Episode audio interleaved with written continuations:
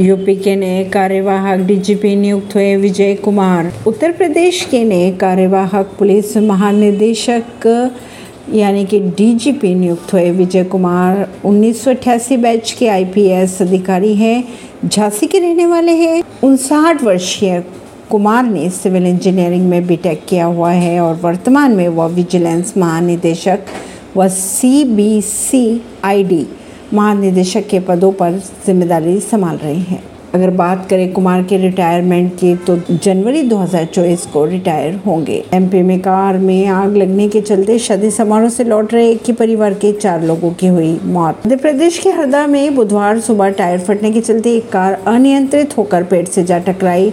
और उसमें आग लग गई। खबरों के अनुसार आग की चपेट में आने से कार में सवार एक ही परिवार के चार लोगों की जलकर हो गई मौत। खबरों के माने तो चारों एक शादी समारोह से अपने गाँव लौट रहे थे। स्वामी प्रसाद मौर्य को एक महीने में तुझे निपटा देंगे संदेश के साथ मिली हत्या की धमकी। उत्तर प्रदेश के पूर्व मंत्री स्वामी प्रसाद मौर्य की अगर बात की जाए तो उन्होंने बताया कि ट्विटर पर उन्हें जान से मारने की धमकी मिली है। मौर्य ने धमकी का स्क्रीनशॉट भी शेयर कर बताया। उनतीस मई को इंटरनेशनल भगवा रक्षक फोर्स नामक ट्विटर अकाउंट से लिखा गया। ऐसी ही खबरों को जानने के लिए जुड़े रहिए जनता से रिश्ता पॉडकास्ट से। परमेश दिल्ली से।